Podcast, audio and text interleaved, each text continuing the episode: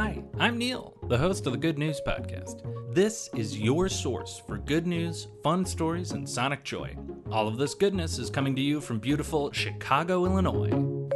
If you are listening to this episode on the day of release and you are in the United States, then it is Veterans Day. Veterans Day is a day to honor those who have served in the military, living or dead, though generally today is a day to thank living veterans for what they've given for their country.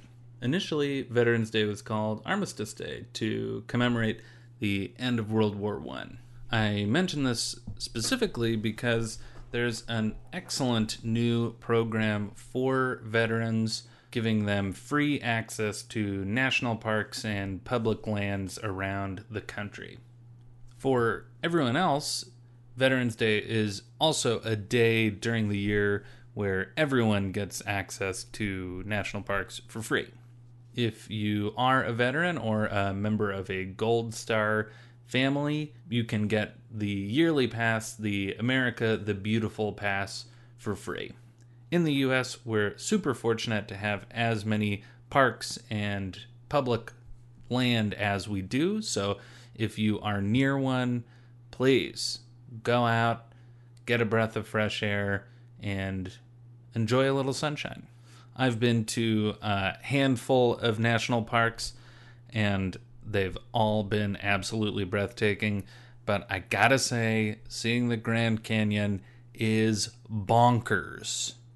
So, if you are daydreaming about future travel and you're envisioning your cross country road trip, put the Grand Canyon on that imaginary itinerary. You won't regret it. Thanks for listening. If you've got good news or an idea for the show, amazing. Send an email to hello at thegoodnewspodcast.fm. While you're at it, follow us on Twitter at the Good News Pod. If you love the show, think about supporting our Patreon or reviewing us wherever you're getting this podcast from. Both are great. The music you hear on the show is from Poddington Bear. Have a great day.